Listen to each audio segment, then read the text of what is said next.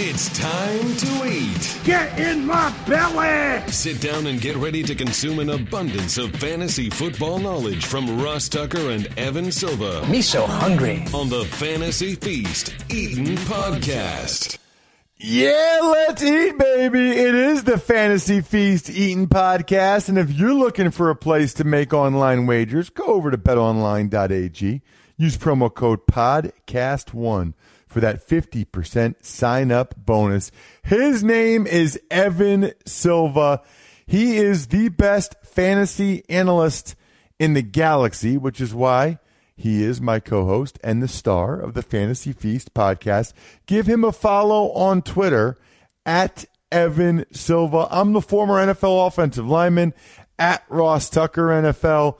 This is one of, I don't know, seven podcasts that you can check out over at rosstucker.com, four of which I'm actually on. Had Andrew Brandt talking about Bart Starr and more on today's Ross Tucker football podcast. We'll have Steve Fezzik primarily giving NBA Finals, next year NBA, and NBA free agency betting tips on the Even Money podcast.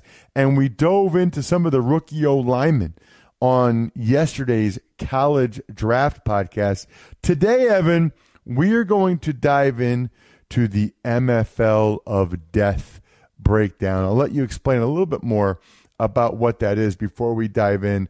But these are all experts, these are all pros, so you get to see what they what moves they make and then Evan you'll be able to react to it, which is pretty cool. Uh, you can always check me out on Twitter and Instagram at Ross Tucker NFL or Facebook, facebook.com slash Ross Tucker NFL. I will mention, by the way, at least one more time before I forget, if you don't know what you're going to get your dad yet for Father's Day, I'm just telling you, you got to check out myfrontpagestory.com. There is nothing better than having a writer interview you for 10 minutes, write a quick story about your dad that you get framed and it looks like it's on the cover of a newspaper that really your dad can hang up in his office or in his house and have forever. It's awesome. Myfrontpagestory.com. All right, Evan. So before we actually get into some of these picks and break them down with your thoughts, what exactly is the MFL 10 of death, or maybe more importantly, who is in the MFL 10 of death? a lot of different fantasy analysts are in this. This is the sixth year that it's being run. It's been put up by, um, or this year the the guy who put it together was Pat Thorman of Pro Football Focus, uh, lo- longtime Pro Football Focus uh, fantasy writer, and I know he's an avid listener to the show. Um, so, uh, but yeah, it's it's a bunch of different. Like Scott Barrett is in it, Shawn Siegele, who we've had on the show. A lot of the guys on- in the the league we've had on the show in the past um, and it's, it's it's a pretty competitive, uh, you know, league because because it has gone on annually, and um, we're a, about I think three rounds in, but we're going to try to get through as many picks as we can and just do a quick analysis on each pick. I thought people would enjoy that. Remember, this is a best ball league, so it's a little bit different than a season long league. Um, you know, where you make moves. Uh, in season you can make trades, you can make waiver wire pickups. In the best ball league, you cannot do any of that. And on a week to week basis, the computer autom- aut- you know, aut- automatically selects whatever players you have as the highest scoring each week at each position. But that's also why you need to make sure to have quality depth at each position. Um, you know, you want to have five or six running backs. You want to have seven or eight receivers. You are going to endure injuries over the course of the year. Um, but you also have to understand where to not go too deep and where to kind of be willing to take some risks in terms of thinness at positions. And that's typically at quarterback and tight end. You're going to see quarterbacks in particular go real, real late uh, in this draft because just because there are so many viable options at that position. Yeah, and I, I that makes sense, and it's it's just interesting to see what the pros more or less are doing with the choices they have. The first pick went to Rummy, and he took Saquon Barkley, which seems pretty reasonable to me. I have to think, maybe I'm wrong here, Evan, but I have to think that on most in most drafts, Saquon will go number one.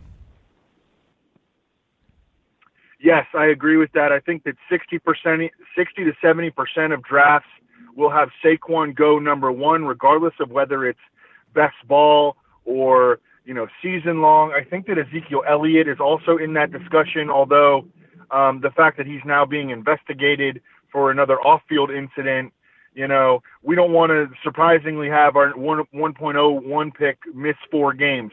With Saquon Barkley, we know we are getting extreme volume. We don't necessarily trust the offense, although the offense, the offensive line got better in the offseason. Kevin Zeitler uh, added at right guard, Jon Halapio, who they were counting to be their starting center last year. He is back healthy. Um, and then at right tackle, Mike Remmers, I mean, just not, you know, couldn't be too much worse in, in any scenario, or can only be better than what they had at right tackle last year. Will Hernandez will be in his second NFL season, and um, and uh, Nate Solder uh, will be in his second year in the offense. So uh, there, there's enough there, I think, around him. And we saw what Saquon Barkley did last year with less around him, and this guy led the NFL in yards from scrimmage. Number two was Beers Water. I love that. It was Mike Beers, right? Um, yeah, Mike Beers. We've had him on the show a couple times, I think. Yeah, Beers Water. He took Christian McCaffrey with the number two overall pick. Yes, and Christian McCaffrey is my 1.02 as well at this stage. Um, you know, the Panthers kind of early in the offseason talked about maybe taking some of the workload off of his plate, but you know their additions aren't very inspiring as, to that end. I mean, Jordan Scarlett was their biggest addition, a fifth round pick out of Florida, who you know never ran for more than 800 yards in a college season, was a committee back, was hurt a lot, got into some trouble off the field. A talented guy, you know, a guy that I think is not a bad pick, like in the third round of a dynasty rookie draft, um, because I think that he's the clear favorite for number two duties in Carolina. But when that's your only competition for work, I think we're going to see another year of Christian McCaffrey in that LaDainian Tomlinson role uh, in Norv Turner's second year as the Panthers' offensive coordinator. Number three, Scott Barrett took Zeke Elliott. Yep, and we already talked about the risk that there is with Ezekiel Elliott. But you know, to me, when when I when I kind of you know read about it and, and learned about the situation, it, it seemed kind of relatively innocuous, and I would not bet on Ezekiel Elliott uh, missing any time because of it. The, the thing is that he just he's already gotten in trouble once for uh, violations of the conduct policy, and if they think that you know this incident reflected poorly on the NFL at all, then they could definitely hit him with another multi-game ban. Um, so that's a reason to keep track of this number two running back derby in Dallas. We got Tony Pollard, the fourth round pick out of Memphis, super explosive, ran 4.42 at six foot two ten. Um, backed up Darrell Henderson, but man, he did a lot uh, in in a you know quote unquote backup role. Seven career kickoff return touchdowns in only three seasons um, was drafted in the fourth round after being a backup. You know, um, that that speaks to his talent. Caught 104 passes in three seasons. Played a bunch of slot receiver, kind of a gadget guy, but he's built like a feature back at six foot two ten. Um, but uh, as for Zeke Elliott, yeah, I think that he is the the 1.03 or the 1.04. Um, you you can make a case for Alvin Kamara at number three as well. Well, Alvin Kamara in this draft went to Shawn Siegele at four, and I got to think he he's going to benefit from the Mark Ingram Lat Murray uh, swap out Latavius because I, I just don't think Latavius Murray is is the player that Mark Ingram is. I agree with that. I think your your concern is probably that Latavius Murray um, takes more goal line uh, responsibilities away from Mark Ingram or, or, or away from Alvin Kamara than Mark Ingram did, because really Alvin Kamara and Mark Ingram kind of split that role, and really he was even leaning toward Alvin Kamara. Over the last three years, uh, no running back in the NFL has more carries inside the five yard line than Latavius Murray. So, and multiple coaching staffs have like identified him as a guy that they want to give the ball uh, in very close range scoring position. So that would kind of be the concern. But ultimately, what what I'm looking at from Latavius Murray is something like nine to 13 touches per game, and Mark Ingram was at like 13 to 14 touches per game.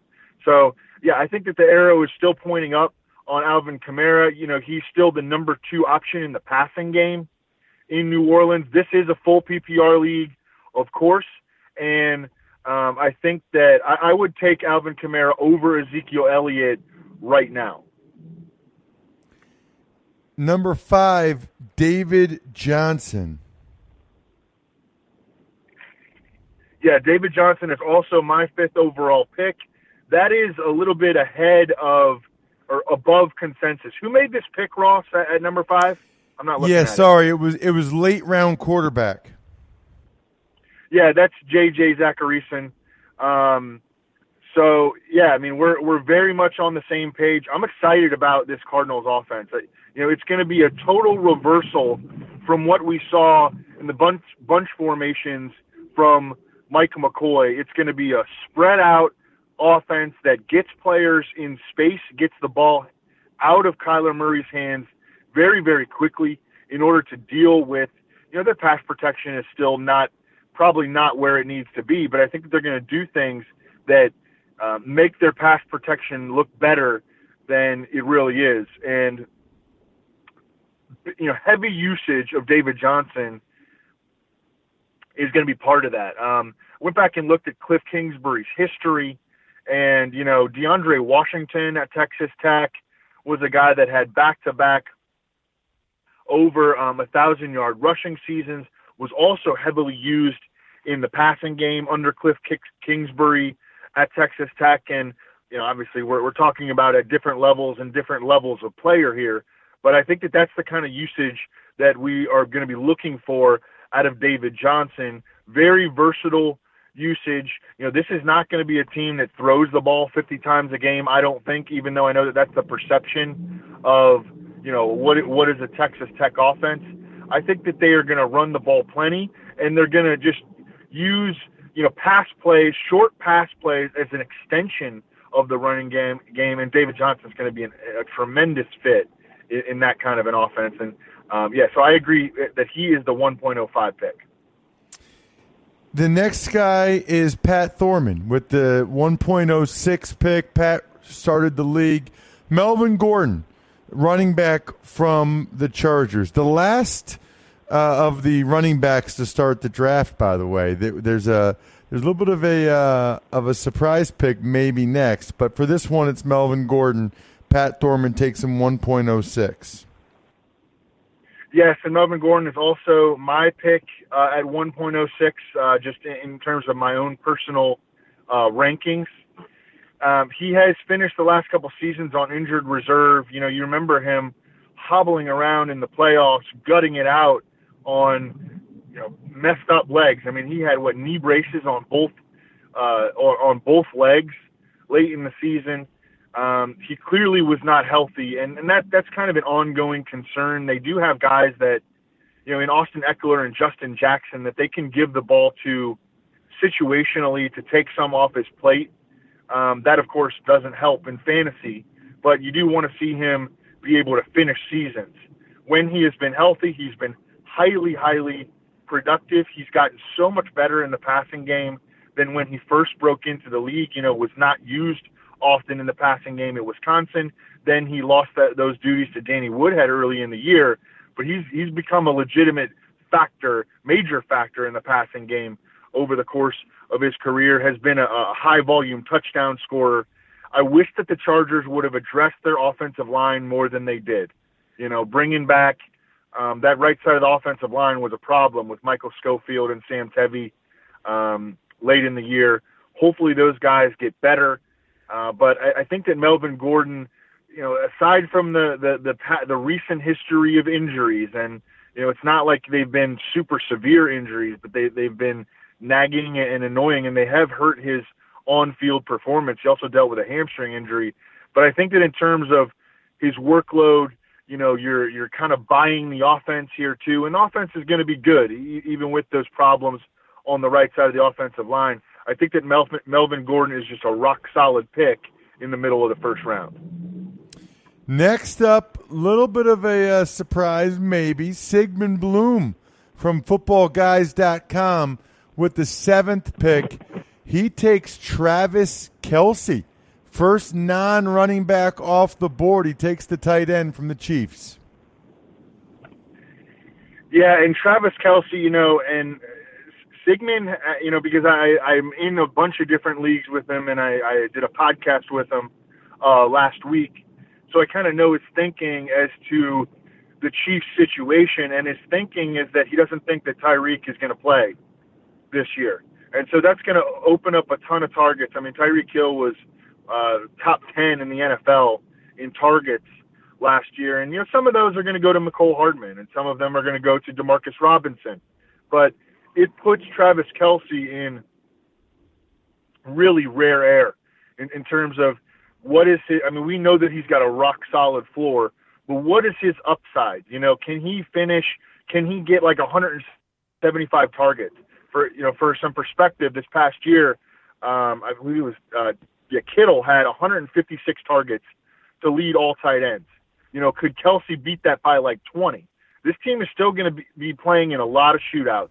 They're going to be a pass first team. That's what Andy Reid has always been.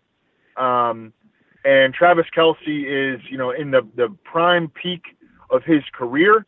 Uh, he actually broke Rob Gronkowski's record for most receiving yards uh, by a tight end this past year, and then was passed later in the day, of course, by uh, by George Kittle. Um, but yeah, he's got immense, immense upside, and you know, just a little peek there into Sigmund's thinking. Yeah, well, I, I mean, I that logic makes sense. What about at number eight, Mike Clay from ESPN? He took Le'Veon Bell. Still weird to see Le'Veon Bell, New York Jets.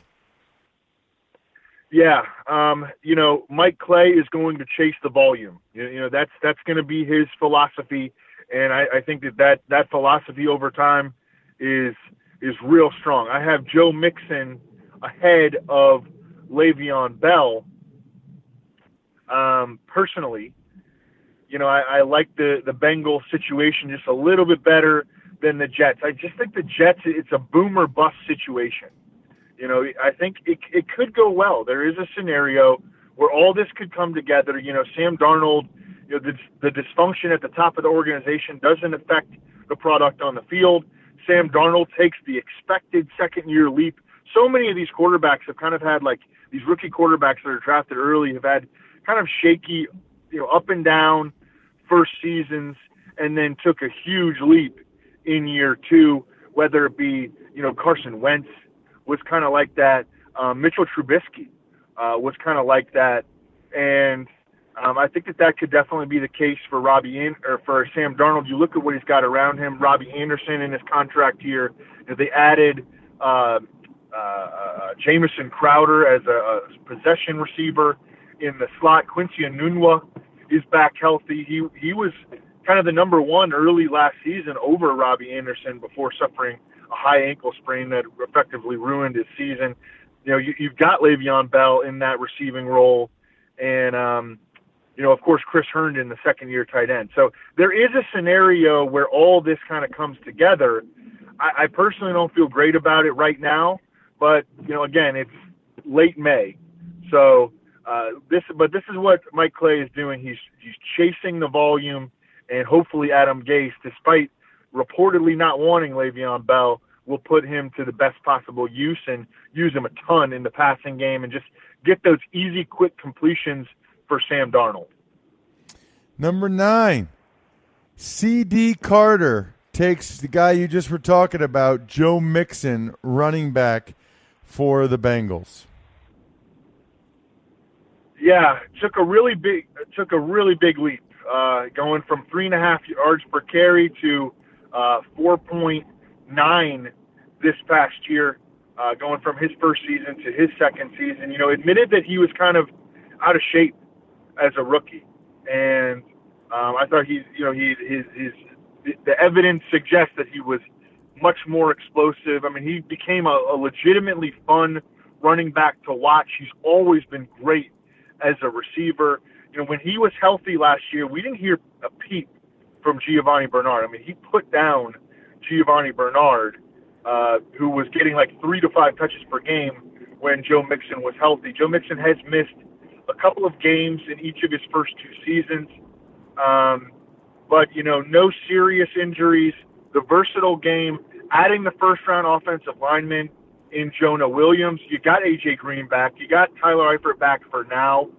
Um, and then hopefully John Ross can do some things. We saw Tyler Boyd take a big third year leap.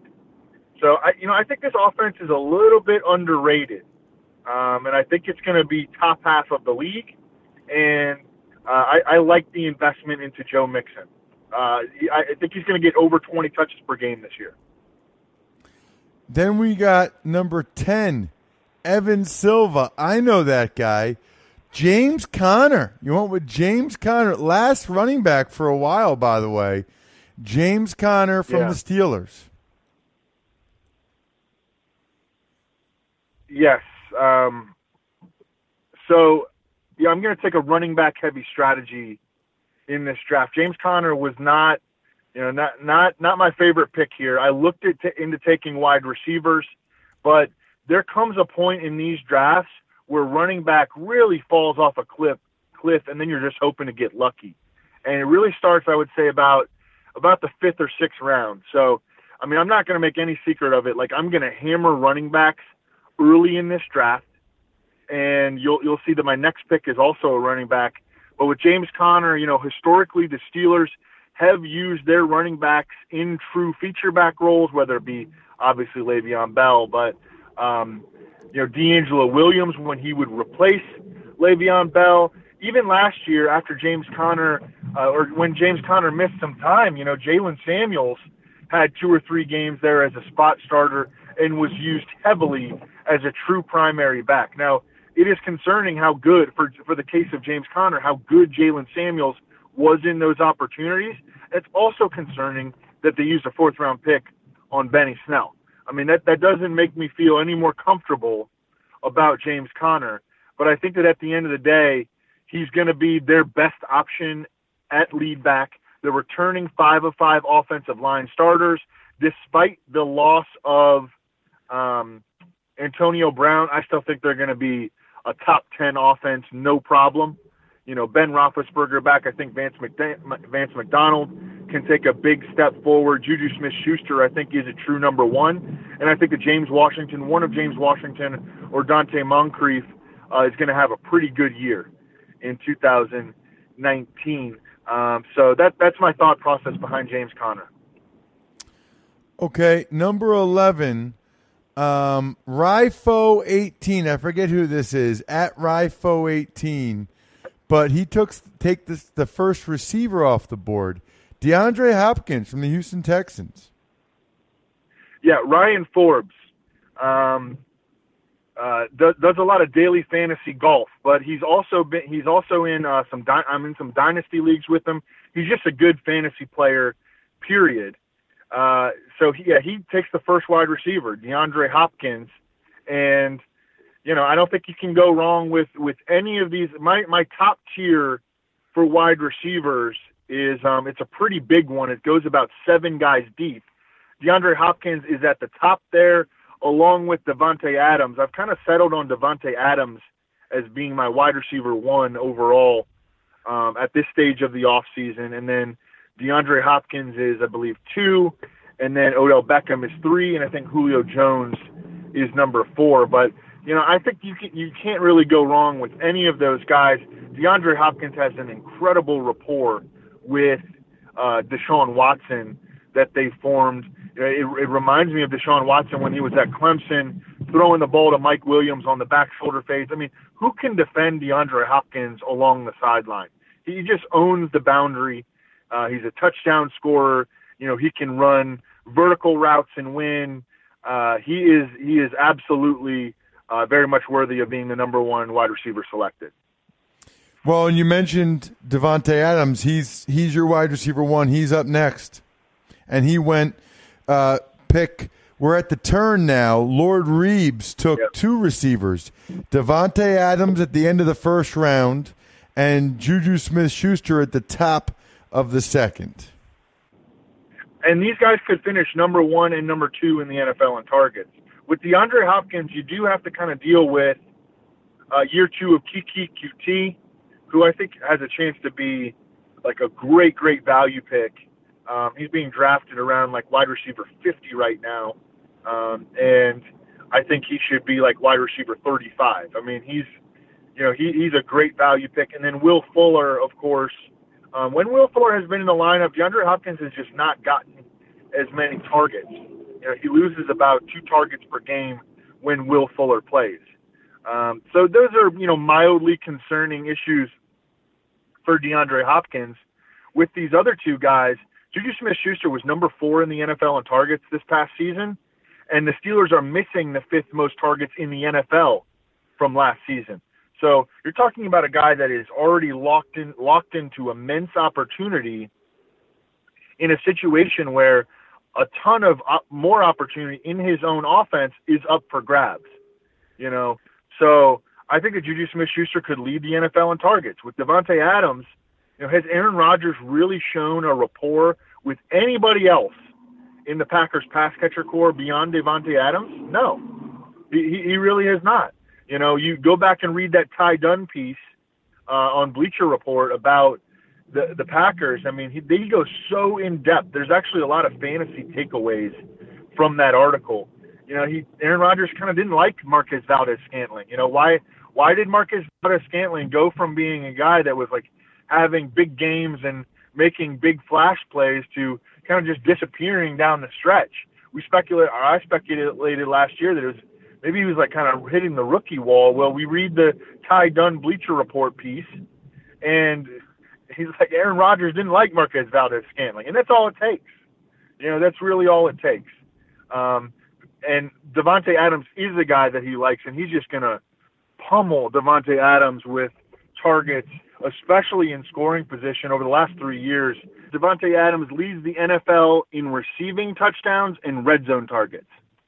Next up, we've got the 14th overall pick, second pick of the second round, and that's our boy Rifo 18 again.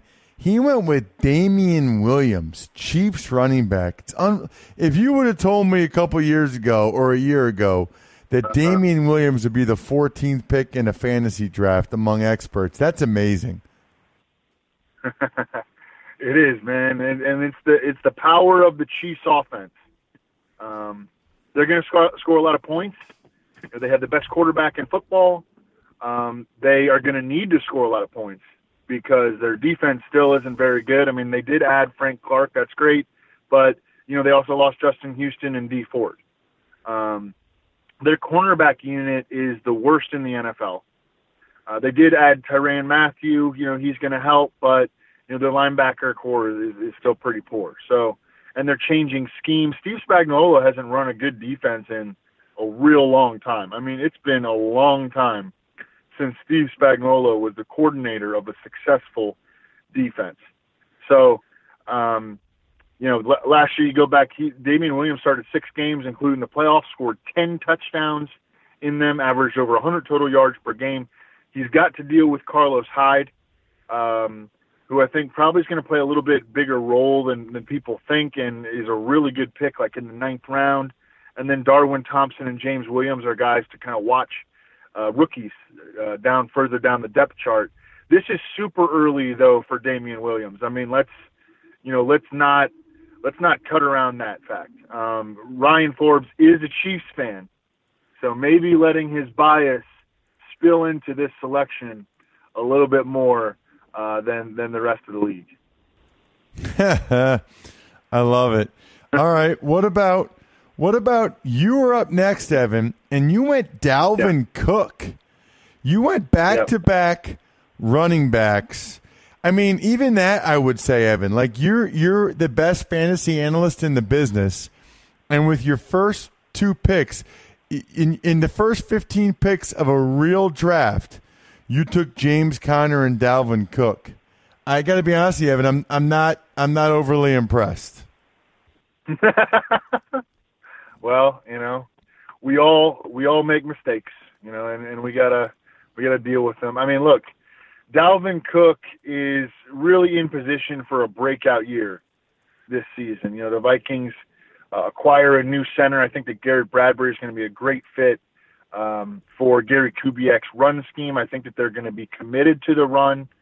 Um, Alexander Mattison is a guy. If I was in a seasonal league, and I don't usually try to handcuff running backs in uh, best ball, although although this may be a situation where Alexander Mattison has been a, a guy that I have been drafting a lot of um, because he could end up with a like an 11 to 14 touch per game role. And if Dalvin Cook gets hurt again, then um, Alexander Mattison, you know, becomes the lead back on a on a team that wants to play run first football. Mike Zimmer has drilled this in uh, ever since they fired uh, John DeFilippo. They moved to Kevin Stefanski. They became very run game oriented down the stretch. Dalvin Cook was hyper productive late in the season. Uh, he can catch passes, so that's good for uh, points per reception. Uh, and then they bring in Kubiak, who you know has has long engineered very successful uh, running games. The uh, Dalvin Cook, the problem is the injuries because he has missed 17 of a possible 32 games in his first two seasons. I think that if I have the chance to get Alexander Mattison, um, even though this is not normally my philosophy in a best ball league, again, I think that Alexander Mattison could could have standalone value this year. But I think if I have a chance to take him in like the 10th or 11th round, I'm going to pull that trigger um, to kind of protect uh, my my my second round investment here in, in the injury prone and injury ravaged Dalvin Cook. The next pick in the draft. Uh, speaking of injuries, well, I'll get to that in a couple picks. But right now, we go back to C.D. Carter, and he took with the 16th pick Michael Thomas, Saints wide receiver. I, you know, this just feels a little low for, for him for me, uh, Evan. What am I missing? Well, the wide receivers tend to get kind of ticked down in this format because, again, the running backs fall off a cliff so quickly. Um, so the running backs get pushed up, and that's why you see a guy like Damien Williams um, you know, appear much higher than you would anticipate. You know, I think that Dalvin Cook was was taken high based on the format. With wide receiver, it's just a really deep position. You know, teams teams go three deep at wide receiver. You know, there are teams that where you, you can have three guys being productive in the same wide receiver corps. Um, because teams play I mean, what is it like the, the league is like over sixty percent eleven personnel, three wide receivers.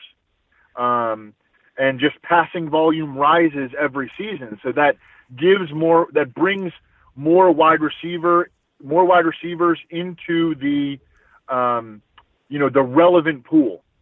Um, so you know, we can be like drafting our sixth, seventh, eighth wide receiver, and we're getting guys who have like stable roles and are going to contribute to us probably three, four, five weeks out of the season. Um, so that that's why you see wide receiver, a wide receiver like Michael Thomas, who's such a stud, you know, and oh, and an over 100 catch kind of guy, and maybe even like 120 catch kind of guy. That's why you see him get bumped down a little bit. But hey, you know, he, he's a great value pick here in the middle of the second round. Then you get Todd Gurley. And this will be a fascinating, fascinating selection. Mike Clay's taking him. I mean, Todd Gurley ha- is probably going to, if we're being honest, Evan, he's going to make or break, you know, people's fantasy drafts who take him, and or maybe even be the biggest difference maker in fantasy leagues. I mean, if he's healthy and is Todd Gurley, and you get him at pick 17 where Mike Clay got him – you're in really good shape. If he's hurt and does nothing for you, you're probably cooked. Exactly, exactly. He's going to, um, you know, he, he's going to have a huge impact just either negatively or positively. And this is another situation where I think that, you know, taking Darrell Henderson, it's going to be really interesting to see where Darrell Henderson ends up going because I could see him going real, real early in drafts, like fifth round by the time we're in August. Um, depending on reports about the health of Todd Gurley's knee, it'll be interesting to see if Mike Clay comes back and tries to add him in, I don't know, let's say like the seventh or eighth round. Um, because Darrell Henderson is a guy that could have standalone value in addition to, um, you know, being a, a, a, true league winner if Todd Gurley misses time. Um, but yeah, I think that the, the, the, the risk is worth it right here in the as we're kind of approaching, you know, the, the second, third round turn. The risk starts to become worth it for Todd Gurley. I think we can definitely not anticipate his workload being what it what it once was. And the Rams have actually publicly told us that it won't be. But uh, I think that we but I, I but obviously the ceiling is still there in one of the best offenses in football. Um, and he's such a good receiving back as well. I'd like to see him them use him a little bit less as a runner and a little bit more as a receiver, get him out in space a little bit more and maybe have Malcolm Brown, Malcolm Brown take on some of that in between the tackles grinding. Um, then we've got at number 18, Sigmund Bloom takes Julio Jones with the sixth pick in the second round. Yeah, I mean, pretty, you know, chalky pick here. Uh, Julio Jones over 1,400 receiving yards in five consecutive seasons. We had talked about the, the positive touchdown regression uh, hopefully hitting him in the previous two years, and then it did last year. I think he had eight or nine touchdowns. Um, you know, so I, I and I think that this is, is still going to be a prolific passing offense, and Julio Jones still squarely in the prime of his career, playing at an extremely high level. Back to back Browns went in the draft. You don't see that very often. 19th pick, Pat Thorman took Odell Beckham Jr. 20th pick, late round QB, JJ Zachariason took Nick Chubb. Love getting Odell Beckham here at number 19 for Thorman. I mean, Odell Beckham could easily have the best season of his career. I think that he's going to be playing with the best quarterback play of his career in 2019. Um, and he's kind of, you know, got something to prove, got a chip on his shoulder this season. And I, I don't, I don't mind picking guys with chips on their shoulders. Um, I think that you know, he, the he could easily finish as the the wide receiver one overall, and then at number twenty, you know, I thought about taking Nick Chubb, where I took Dalvin Cook, which I believe was the fifteenth pick. Nick Chubb goes twentieth overall to JJ. Nick Chubb like should be in the mix at least until Kareem Hunt gets back at midseason, and there are some reasons for concern about Nick Chubb. Um, this guy was not healthy, you know, very often at Georgia. Um, this guy averaged about two targets per game um, after he took over as the Brown starter, and you got to deal with Kareem Hunt in the second half of the season. But man, this guy could score a ton of touchdowns for the Cleveland Browns. Cleveland Browns should have a really solid interior offensive line with Joel Bitonio and uh, the the center J.C. Tretter, and then um, hopefully Austin Corbett can take a step forward um, and seize that right guard job. Um, but with, with Nick Chubb, you're just getting you're giving yourself a lot of touchdown upside. I think that he should compete for the league lead in in rushing scores in the first half of the year. Twenty first pick, Shawn Siegele took Mike Evans from the Bucks. I really like that pick. Yeah, I mean this Buccaneers team is going to throw the heck out of the football this year. Their defense is I think they've got the worst defensive personnel in the league. I think that Ndamukong Suh is a downgrade from Gerald McCoy. Um, Jason Pierre-Paul, who had 12 sacks last season, may not be ready for Week One. This team is going to have to air the heck out of it, and Mike William Mike Evans is going to be a primary beneficiary along with you know, Jameis Winston, Chris Godwin, and uh, OJ Howard. Next pick, Scott Barrett, number 22. Uh, I hate it. It's Leonard Fournette, and I think Scott Barrett is dumb for making that pick. I will let him know uh, that you said that. um, no, he look he's chasing volume here. You know, he's he's hoping that we can we can get a health, mostly healthy season out of Leonard Fournette. They are getting all the they had four starting offensive linemen on injured reserve last year, and they are getting all four of those guys back. Um, I've been getting Leonard Fournette a lot, but not until like the mid to late third round. That that's where I, I'm willing to take him. It's rich for uh, Scott Barrett to take Leonard Fournette here, uh, but I do understand the thinking. And again, you know, running backs have immense value because just everything becomes a dart throw beginning in around like the, the fifth, sixth round. And then we've got um, the last couple picks are round two, which is how we'll wrap up today's edition of the Fantasy Feast podcast. We got uh, Mike Beers, Beers Water taking Antonio Brown at 23, and then uh, Rumford, Johnny Rumford, Rummy, wrapping it up with George Kittle. Antonio Brown, George Kittle, a couple Bay Area pass catchers. Yeah, George Kittle, of course, in that first tier. Actually, I uh, recently separated the, the top tight ends into two tiers, the top three tight ends into two tiers. I have Kelce in his own tier, and then Kittle and Ertz in that second tier. Kittle, of course, coming off an unbelievable season, did most of his damage with Nick Mullens, who, you know, was a second year undrafted quarterback.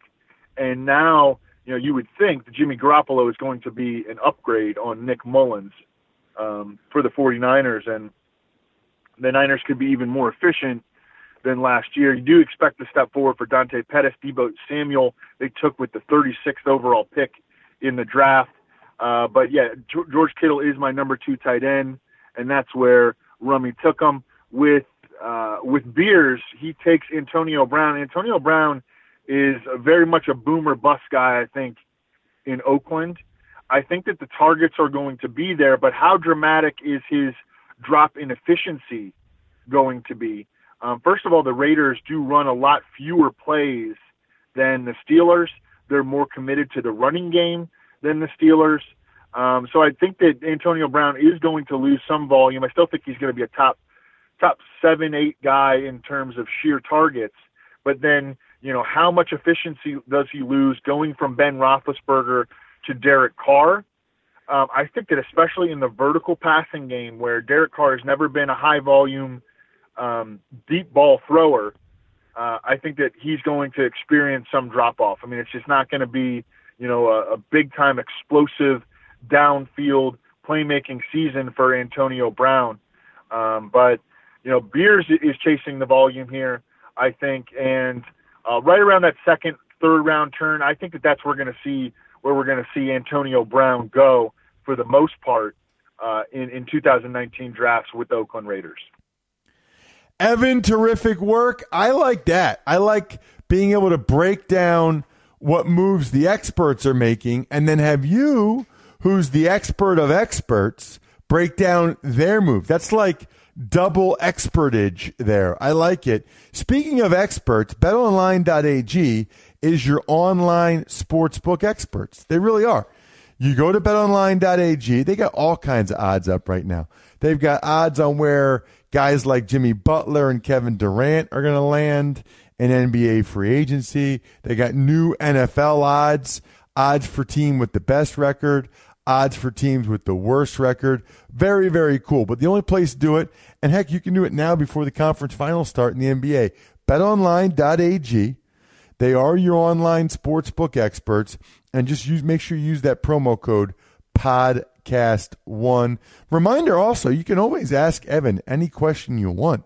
I don't know why more of you don't give him your specific dynasty question, keeper league questions. He'll answer it right here for you on the show. All you have to do is take advantage of any of our sponsors, like Bet Online or My Front Page Story, or just go over to the sponsors page at rosstucker.com. It is that easy. Other than that, totally stuffed. That reminds me of the two burgers at my brother in law's on Monday that I was talking about on today's Ross Tucker Football Podcast. I'm stuffed. We're done. Thanks for listening to the Fantasy Feast podcast. Make sure to also subscribe to the Ross Tucker Football Podcast, Even Money, and the College Draft Podcast, all available on iTunes at rosstucker.com or wherever podcasts can be found.